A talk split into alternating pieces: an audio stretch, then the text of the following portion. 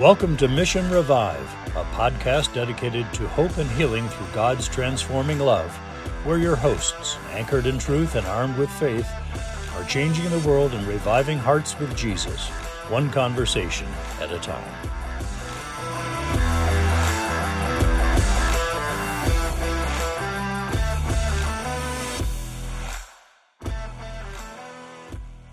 Hi, I'm Bob Newberry. I'm on the founding board of directors of uh, Revive Hope and Healing Ministries, and extremely excited about uh, today's podcast. But I'll let my colleague uh, uh lay that out for you here. Okay. Thanks, Bob. Yeah. Hi, it's Anne Costa. I'm the founder of Revive Hope and Healing, and yes, I'm very thrilled to be able to introduce our our guest here today. Um, he is uh, Father Jason Hage. He uh, grew up in Brockport, New York. He was a serious hockey player and uh, in high school, winning the New York State title in his junior year. He attended Xavier University in Cincinnati and earned his bachelor's degree in philosophy. And then, upon graduation from Xavier, he entered St. Mary's Seminary and a university in Baltimore Maryland, and he earned his Master's of Divinity there, as well as his sacred bachelor's in theology. I think this really speaks to how much of a commitment that our priests go through before they ever even start ministering to us. Father Hage spent the first three years of his priestly ministry at Holy Family Church in Syracuse. It is, I think, the biggest parish in our diocese, where he uh, worked intensely with the youth and the young adult ministry there. In 19, I mean, sorry, in 2015, Bishop Cunningham appointed Father Hage as the coordinator of the Fishermen's Club, which you can probably guess what that is. It is the diocesan outreach to college aged men who could be discerning or maybe discerning the priesthood or were discerning the priesthood. So in 2017, Father Hage was appointed the pastor of St. Mary's Church in Hamilton listen to the St. Joan of Arc's mission and Morrisville with sacramental responsibilities at Colgate University's Newman Center. Um, and then, as if that wasn't enough for our young Father Hage, um, uh, he be, uh, Bishop Lucia appointed him the director of the Office of Vocations promotion on October 1st, 2019. In 2020, he was appointed pastor of the four parishes at Route 20 Catholic. Okay, so given all of that, we're not even going to talk very much about that today because and he also wrote a book. And uh, come on, come on, uh, on Father Hage, because you had all of that. I don't know where you got the time, but you wrote an amazing book. I want to tell you, it doesn't happen very often in my life, but I read this book and I wanted every single person I know to have a copy of it. That is just how much it profoundly it affected me. And so uh, that's what we're going to talk about today. And um, can you tell me what I want you to? I want to make sure we're pronouncing it right. What is the title of your book? It's the Cyrenian Way, mm-hmm. uh, spiritual poverty and the art of accompaniment. So the Cyrenian Way. Yep. Yeah, yeah. And that's a that's a it's it's um is this is this a, a, devotion that came to you through prayer? Is it something that's known in the catholic world or is it something that's just distinctly something that has developed through your prayer life? Yeah it actually uh, developed in my uh, spiritual direction uh, relationship with priests who were acted as spiritual directors both in seminary and after i was ordained a priest in the diocese of syracuse.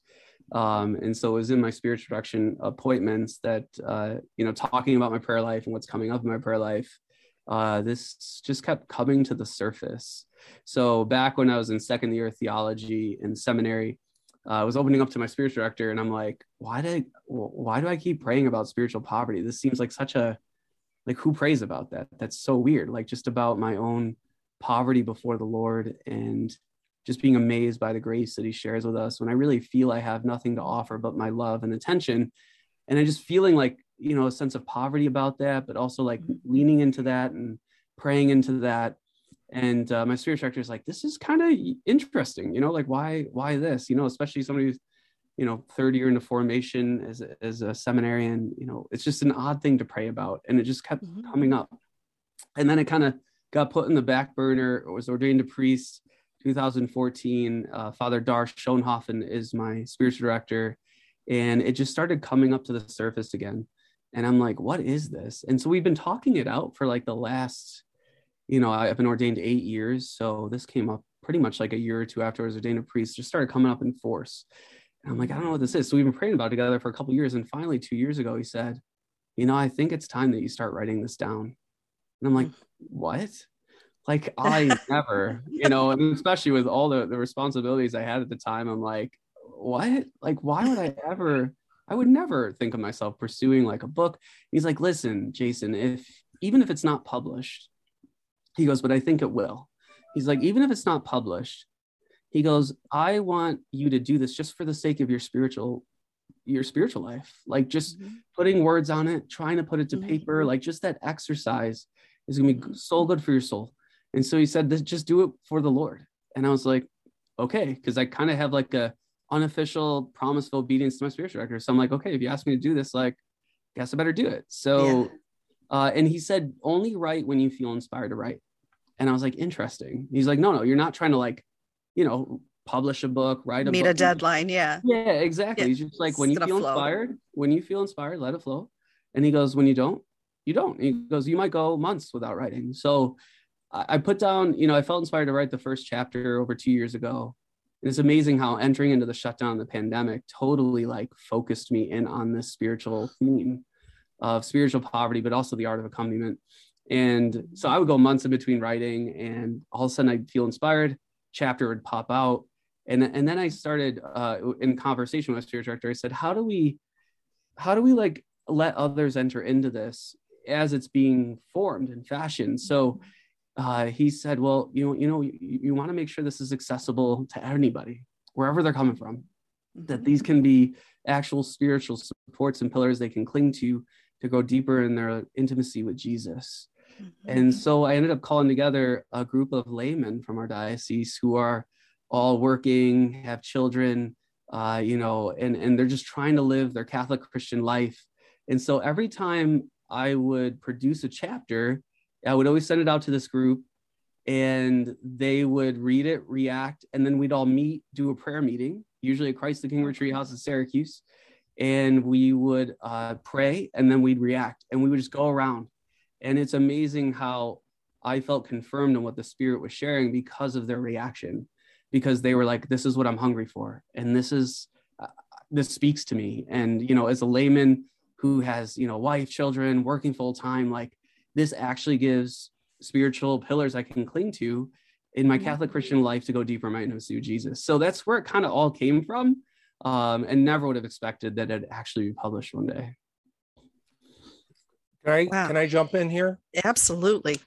Um, I I like That's your your use of the word pillar, Father. Uh, um, and I I I told uh, my colleagues here earlier that I would have spent less energy uh, not underlining what I ended up underlining because the majority of the book is underlined, and and I'm I'm struck really by by um, the economy of your use of language and and uh, everything is just uh, just solid and and really riveting. My uh, so how about if we uh, dive in and look at some of those what I understood to to be your pillars, okay, and and and you've you've already talked a little bit about spiritual poverty. Um, but i'd ask you to distinguish between uh, spiritual impoverishment and spiritual poverty. And and how, why are those two concepts so important to your uh, uh, to your book yeah, no, that's a great question. And I think you're right to say, it, even after, after I was writing the book, I just said, wow, it seems like these pillars are kind of popping up, you know, and Marian devotion, Eucharistic devotion, and then like this devotion to poverty and silence and just all those things. But it's funny, the, the distinction between spiritual poverty and spiritual impoverishment, I actually didn't plan on writing at all. It totally happened in the midst of writing. I was like, I've never thought about this before until I started writing about it uh, and it was i just think something the lord was sharing with me so i I was I'm always been devoted to Saint Mother Teresa of Calcutta. Uh, always so inspired by her story, but especially her call story, where she hears on that train back from retreat before she founded the Missionaries of Charity. She said, "You know, I heard a, a clear, distinct voice in my heart say, I thirst." And I'm just like, man, that's that's my heart. Like I just feel like the Lord is always calling me to like just satisfy His thirst for my faith, for my love and attention, and I'm always like anxious to try to figure out what he wants from me to be able to console his heart. And uh, and so i just thought about like mother teresa out in the streets of calcutta and she was like finding those who are the poorest of the poor those who are in, truly in poverty lifting them off the street bandaging their wounds accompanying them even to eternity right? She would be by their bedside as they're dying. And i just thought so beautiful. There's something about it so you know just captures everything about our catholic christian life but then I thought, what about us at home who don't have access to a mission territory and can't satisfy the thirst of Jesus in that dramatic of a way? Uh, is you know going heroically onto the streets and, and picking up the poorest of the poor, bringing them shelters, feeding them, clothing them. And then it hit me when I was writing this book, like, wow, all of our relationships, our network of relationships, what if we saw them as the streets of Calcutta? Like, what if every time I encountered somebody family, friends, strangers, loved ones, whoever it is. Like, what if my network of relationships, those are all streets, paths to those who are just laying on the streets of Calcutta, just crying out in hunger and in thirst for more? And so I think like that's the where the distinction came, like how many souls out there who are live within my sphere of influence, who I meet every day sometimes, every week, from time to time, maybe monthly, that they're just truly spiritually impoverished. Like they want God, but they don't know what that means and, and how to get there. And they don't know how to satisfy their deepest spiritual hungers and thirsts. And I thought, man, what if we created like a missionary group, the Cyrenian apostolate, that would finally wake up and realize that the poor are standing right in front of them and their family, their friends, their loved ones, strangers, neighbors, and what if we thought, man, maybe it's incumbent on me to be able to, to care for those who are spiritually impoverished, again, who have this deep hunger and thirst for God, which we all share in as, as, as children of God. But a lot of times people don't know how to get there, what that path even looks like, how to even get started. And they're literally just hungering. They're hungering for more. And sometimes don't know what it is. And hmm. so the difference then is that those who we all start out, I think, spiritually impoverished, right? We have this deep hunger, longing, and thirst for God that we might not even know is for God. We try to fill it up with all these other things, right? And it could be wealth, pleasure, power, honor, as St. Thomas Aquinas says, the four great substitutes. Um, that's okay. Maybe that's God calling there. Yeah, really. Sorry. that's okay so like you know i think we're all drawn to the one of those four great substitutes that st thomas talks about which is wealth pleasure power honor and so what if we all of a sudden recognize our own spiritual poverty and all of that to say how can i help others tap into their spiritual hungering and thirsting for the living god and actually like accompany them to a place where they realize that they don't have to come to god with anything but their hearts like all God is thirsting for is their love and attention. He's not looking for even their gifts, their talents, their wisdom, their wit. He's just like, hey, he loves you before you can offer anything to the building up of his kingdom. He loves you before you can contribute anything to his holy church. Like he is just madly in love with you and pursuing you day and night. And like I think helping accompany people from spiritual impoverishment to spiritual poverty, uh, that's where we can stand before God and say, hey, He's not looking for anything else but my love and attention. And I come before him with empty hands and I say, Lord, I'm just here to love you because I first experienced the love you shared with me. So that's kind of where that distinction comes from. Okay. Okay. Uh, Anne, you want to jump in or should I keep rolling?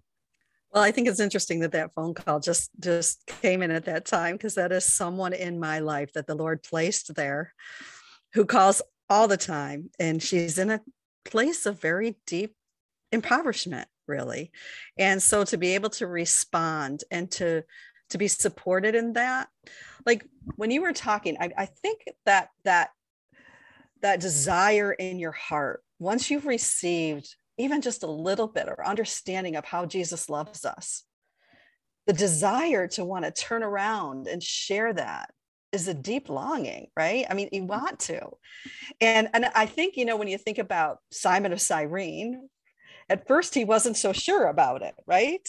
But then as he walked with Jesus and he saw the suffering, all of a sudden his eyes opened to the real suffering that's going on. And it seems like you're asking us to have our eyes open and our hearts open to the, all the suffering that is around us, right? Eh, just right near to us that um, you you you, draw, you get drawn into that and you want to you want to share that in such a beautiful way. And i and i i love that this devotion really supports that and and helps that and defines that for us you know because yeah i think we're all you know love mother teresa. We all would love to you know walk away from our lives and go do something noble and wonderful right? Even if it's hidden but we we have to turn around and do some really mundane things. And yet still there's that richness that way that we can love god in in others right? Absolutely. And i think really that's the spiritual core of the cyrenian apostolate is to first allow yourself to recognize how loved you are in your poverty. Like the lord mm-hmm. doesn't want anything but your love and attention and that you are beloved like I think we hear those words as Catholics, we have no idea what that means. You know, Father, to actually that. Uh, allow me to interrupt. How uh, how does one cultivate cultivate that awareness? Uh, how does uh, can you can you offer some thoughts along those lines? Absolutely, and I think it goes to that second spiritual pillar laid out in the book. Bob, great question. Is uh, the call and the silence that you can only truly understand how beloved you are by taking time for the prayer of quiet, for silent prayer, and especially in front of the, the presence of the Blessed Sacrament. Because it's only when we're willing to go to a place of solitude. You know, we're so afraid to go to solitude because we just think, oh, that means alone. That means I'll experience loneliness. But for the Catholic Christian, like Jesus lives in the inner sanctuary of your heart, like he's waiting for you day and night. And the only way you can enter into that sanctuary is through the prayer of quiet, through silence. And I think the more we are able and willing and comfortable with sitting in the quiet, we recognize when we go to a place of solitude, we're not alone. Like the Lord is waiting for us there. And He wants to minister to us. And the way He ministers to us in the silence is by just speaking to our hearts in that quiet. You are loved. Like stop trying to uh, earn your earn love. Stop trying to, you know, stop being desperate for love. Like you have all the love you'll ever need from your Father in heaven. Like this love is eternal and it's on fire for you. Just think of the image of the Sacred Heart, like his heart is literally bursting with flames just because he loves you and he hands it to you every time you go to that place of silence. So I think being okay with saying, you know what, everything shuts down every day for at least 10 minutes. And then just allow myself to enter into the inner sanctuary of my heart to let Jesus speak those words to me. You are loved. And we have to hear it again and again and again. There's never a point in our Christian life where we've heard it enough and we finally get it. Like every day I do a holy hour because I need to be reminded of it every single day. Because if I miss even one day, I can so quickly get into that desperate search for affirmation, for love, for attention when I have all of that I'll ever need in my father. So that's kind of what I mean by that. Yeah, yeah, yeah. I was I was really I was really taken by um, uh, your your thoughts on. Well, let me back up step. Obstacles that that trip people up who are spiritually impoverished. Uh, obstacles that trip them up in uh, in pursuing spiritual poverty. Can you talk a little bit about that? Yeah, absolutely. I think the the greatest obstacle, which are really self-imposed bonds, uh, is this thought that you're unlovable and you feel you're unlovable with people in your life, that you have to earn their love and attention and affirmation and praise, but also that you're unlovable in the eyes of God. Like, even for devout Christians I've met out there who really feel they're still not lovable, like somehow they're even condemned. And I'm like, man, you are so loved. And I think that's what spiritual poverty does is it finally lets the soul trust the truth that you are loved before you have anything to offer. Like your existence, just your existence is a sign that God the Father is loving you. Like, yeah. um, so does that kind of make sense? Uh, absolutely, absolutely. Uh, then I, um, I'm I'm really taken by how, how essentially you're reframing uh, uh, an individual's view of their own personal uh, sufferings, losses, and hurts. Um, these are these are experiences that uh, um, most people want to uh, pound into the ground, forget about, uh, work overtime to avoid and forget about.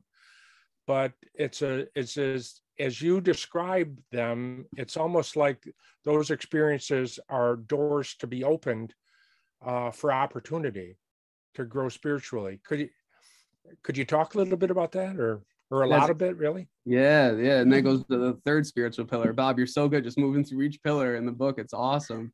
But the third spiritual pillar is really the cross. You know, the cross at the heart of the spiritual life, and recognizing that when Jesus rose from the dead, like he didn't get rid of his wounds like actually they were his hallmark they were that's how they recognized him and he's like mm. letting the glory of the father shine through his wounds and i think that's a consolation to me because in my own spiritual poverty which under the umbrella of spiritual poverty is your woundedness and your weakness and your human limitations and just humanness like that that's not something to be looked down upon.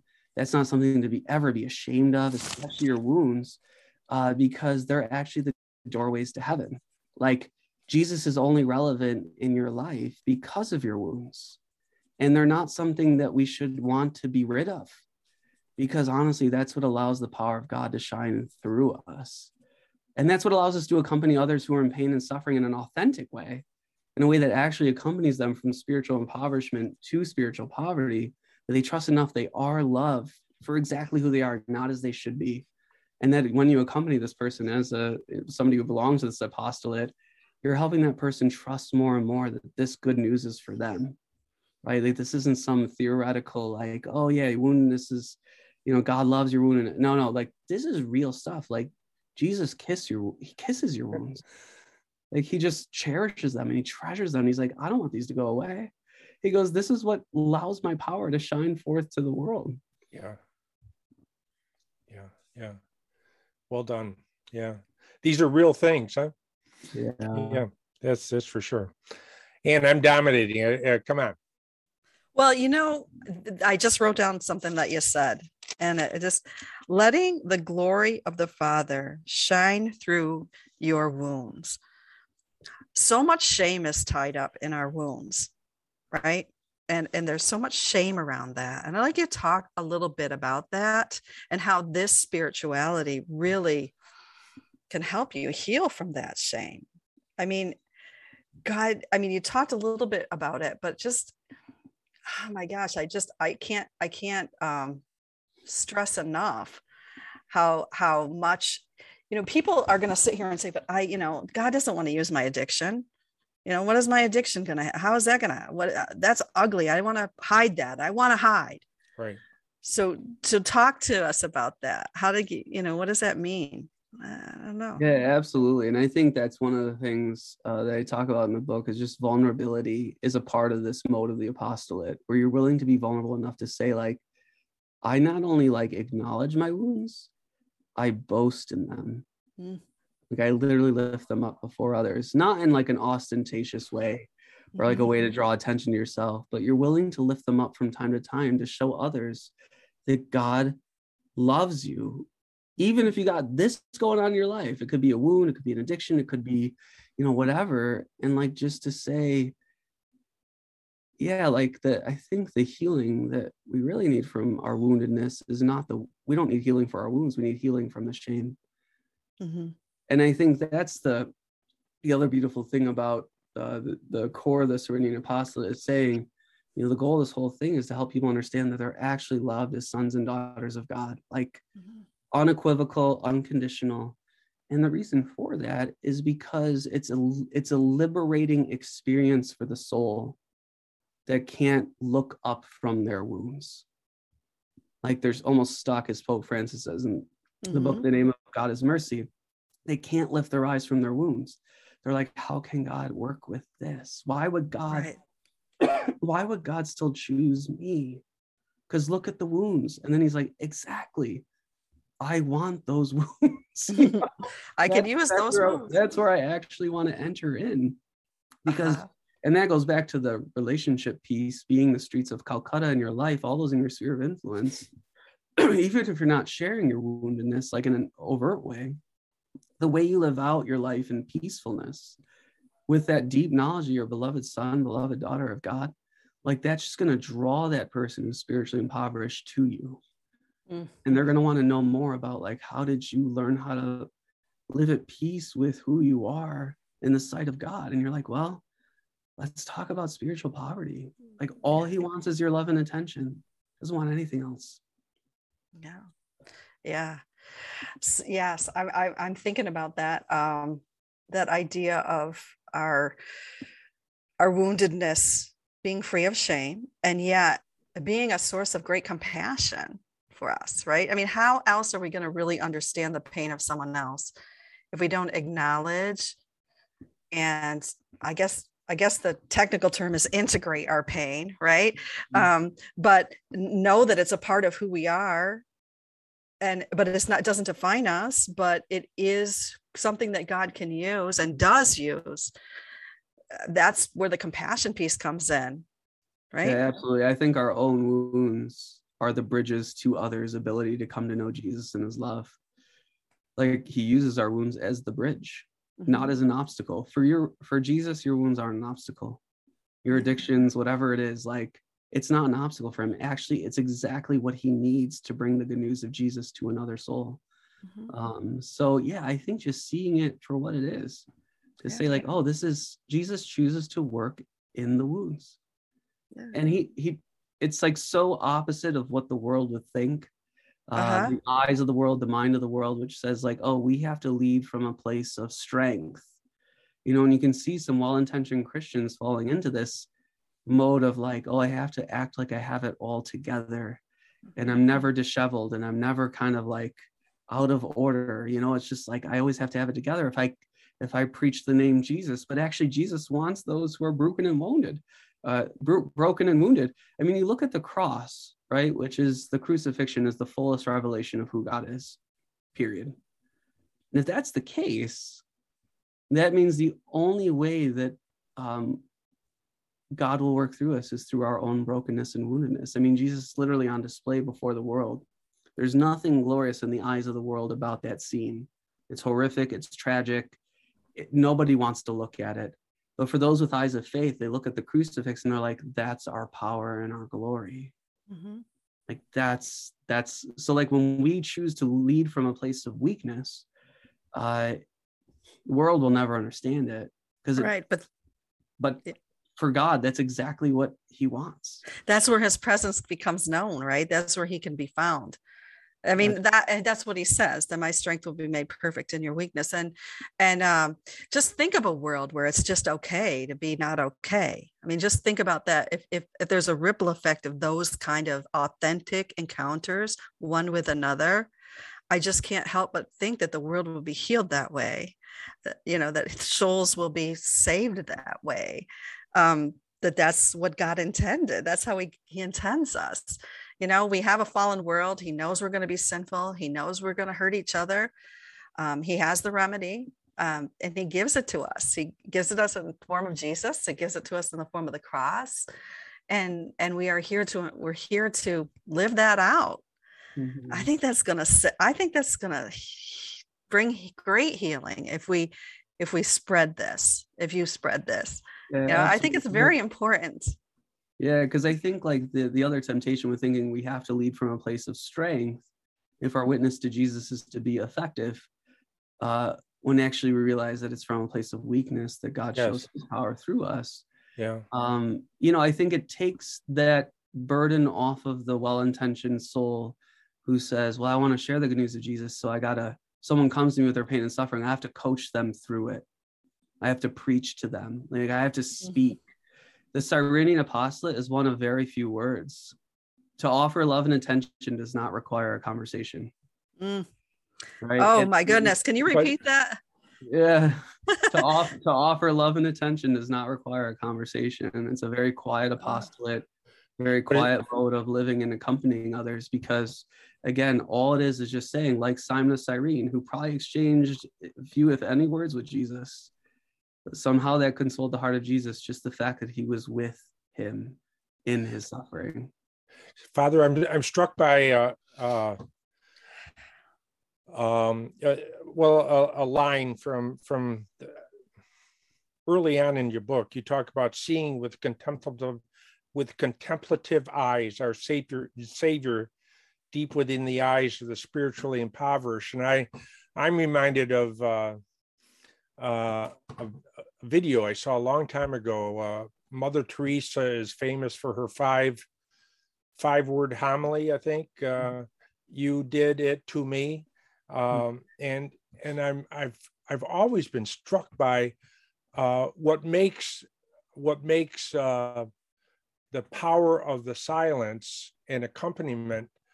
powerful is how the Cyrenian views that other person and then conveys that con- conveys that view. And let me can I go on for another minute or so?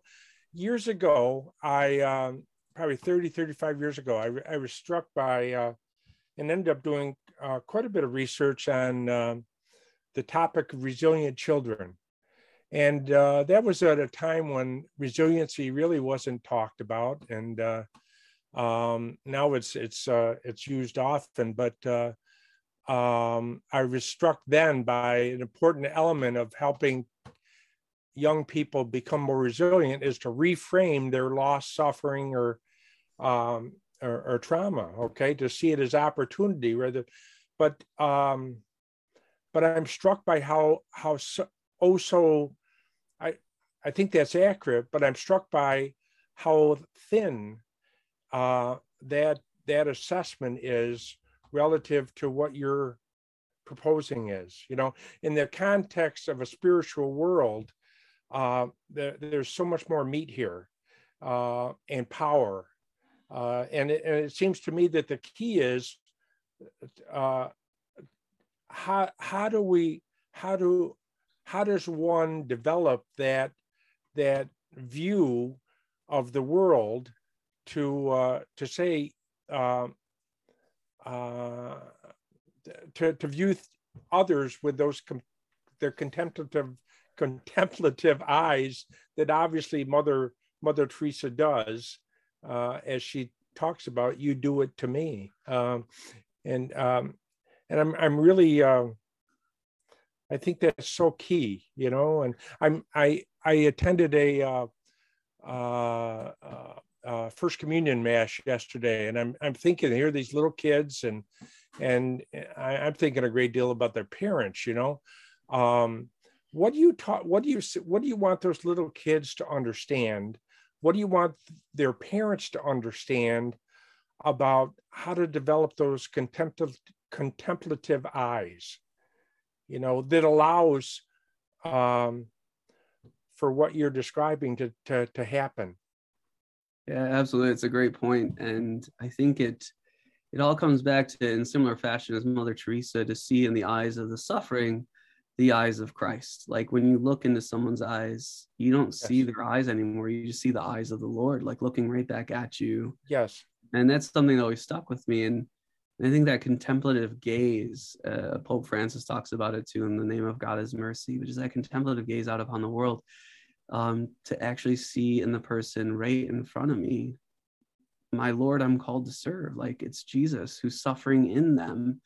And I think it's it takes a deeper contemplative look to do what the Cyrenian apostle is talking about, because again, the poverty of the person, the impoverishment is not immediately apparent they might look like they have it together and their life is going in the right direction. They're meeting all these things like wealth, pleasure, power, honor, and and they're just like, oh, they're I would never suspect this person would be experiencing this kind of spiritual impoverishment. They're literally famished, yes. you know, for this relationship with the Lord. Um, and I think it really is Eucharistic devotion, the devotion to the Eucharist, to adoration, you know, to look at the host and to train your eyes to see the Lord and what looks like bread. It's like this the strangest thing that we we uphold as Catholics is the fact that our God is so humble and so egoless that he comes to us in what looks like bread. Like that Eucharist, that host teaches us to see God in every person in all things. Because if he can show up in what looks like bread in all of his glory, totally hidden from our eyes, right? Like we only see him with the eyes of faith. You know, no one's, you know, ever stood there at Mass and say, like, oh, I saw all the angelic hosts surrounded with the court of heaven. Like, no, our eyes, our faith are drawn to this mystery. We really believe this is the same risen Christ that walked 2,000 years ago. That's true for me. My goodness, like I can't help but see him everywhere and in everyone. Like it just becomes a God. When you believe in the Eucharist for what it really is, the true presence of, of Jesus, the body, blood, soul, and divinity, all of a sudden you find yourself living in a God saturated world. Mm. You know, that God is literally just dripping off every encounter, every person, every experience. Um, you just are surrounded by his presence. And so the next time you encounter someone after receiving the Eucharist or doing Eucharist adoration, you're going to be able to look at them with that contemplative gaze and say, like, how can I find the suffering Christ and the suffering of this soul? Yeah. Well, my heart is longing to read that book just one more time. And I know that our listeners will also be I mean, this this couldn't be a more perfect way to introduce this beautiful devotion. Now, is there a way that um, is there a way that you carry it on, or did you say there's groups, or are you intending that there be groups of people to to contemplate yeah. together? Yeah, that's a great question. So, uh, because it's such a like uh, quiet mode of a kind of apostolate, it really is the hidden interior life. It's a, it's an interior mm. commitment to the Lord. Okay. Um, but I, I, my prayer is, you know, if God willing, if God wills it, that people begin to find community around these groups of the Cyrenian apostolate, Cyrenian way. Mm-hmm. And so my first group of of the gentlemen I gathered together, you know, as I was writing this book, was really like a test group like that. And these gentlemen who gathered around uh, each other in this apostolate, uh, again, hidden, no one knows about them. They just live in the world. Uh, but my prayer is that maybe the response to this book would be more of a, a, a, response and outreach to say, like, how can I find a group in my area? Uh, and so that's something that even with the group of gentlemen I gathered together through the beginning of this book, the next time we meet, that's actually what we're going to talk about it. And they brought it up. They're like, Father, all right, like this book's here. I read it. Like, how do we get involved? Like, what happens? And I'm like, I think that's where, if this is really from the Lord, the Lord will do it. Mm, hundred percent. You know, I can so. I can vouch that for that as in terms of this apostolate of yeah. revive, hope, and healing, of which this beautiful book could be a guidebook for us. I mean, it it really affirms the spirituality of of our apostolate yeah. and so i can guarantee you that we are all going to be reading it um, and and and following it because it just it really does put into a, a beautiful way of life for us what we're doing already and small communities of Christians all around the world could be supported by this also. And um, just to give a guide and to say, you know, yes, we need to go before the Blessed Sacrament. That is not an extra; that's an essential. And uh, and just just to to to be together in that beautiful community is um, is a, such an invitation. So I'm glad that you're going to be thinking about that. And I, I, I love the process that you followed, the very discerning. This didn't happen overnight. It wasn't an instant thing. It unfolded over eight years, and God doesn't ever is never in a hurry. So we'll just follow that and follow you. And um, we just really thank you for sharing your heart in this this beautiful devotion with us. Yes, absolutely, Father. Thank you so much. One one last thought on my part. Uh, every now and then I, I'm just struck by watching the invisible tentacles of Father Dar showing up in in the most unexpected places, and um, and, and it's happened again here today. You know. Um, but, no, he's, uh, a, he's, a, great gift to our church, to our diocese, just yeah. doing so much hidden work. Yes. Uh, you know that all of a sudden you see it take surface and you're like wow that's amazing and so thank you thank you both of you for your time on this wonderful um, podcast it was a joy a pleasure and just so happy to share, uh, you know, some of the good news of, of this apostolate. And, and I think I'll end on this that, you know, when I was writing it, I thought, no, this, this isn't meant to replace anyone's spiritual life. You know, it's not meant to be like a whole new paradigm shift for spirituality.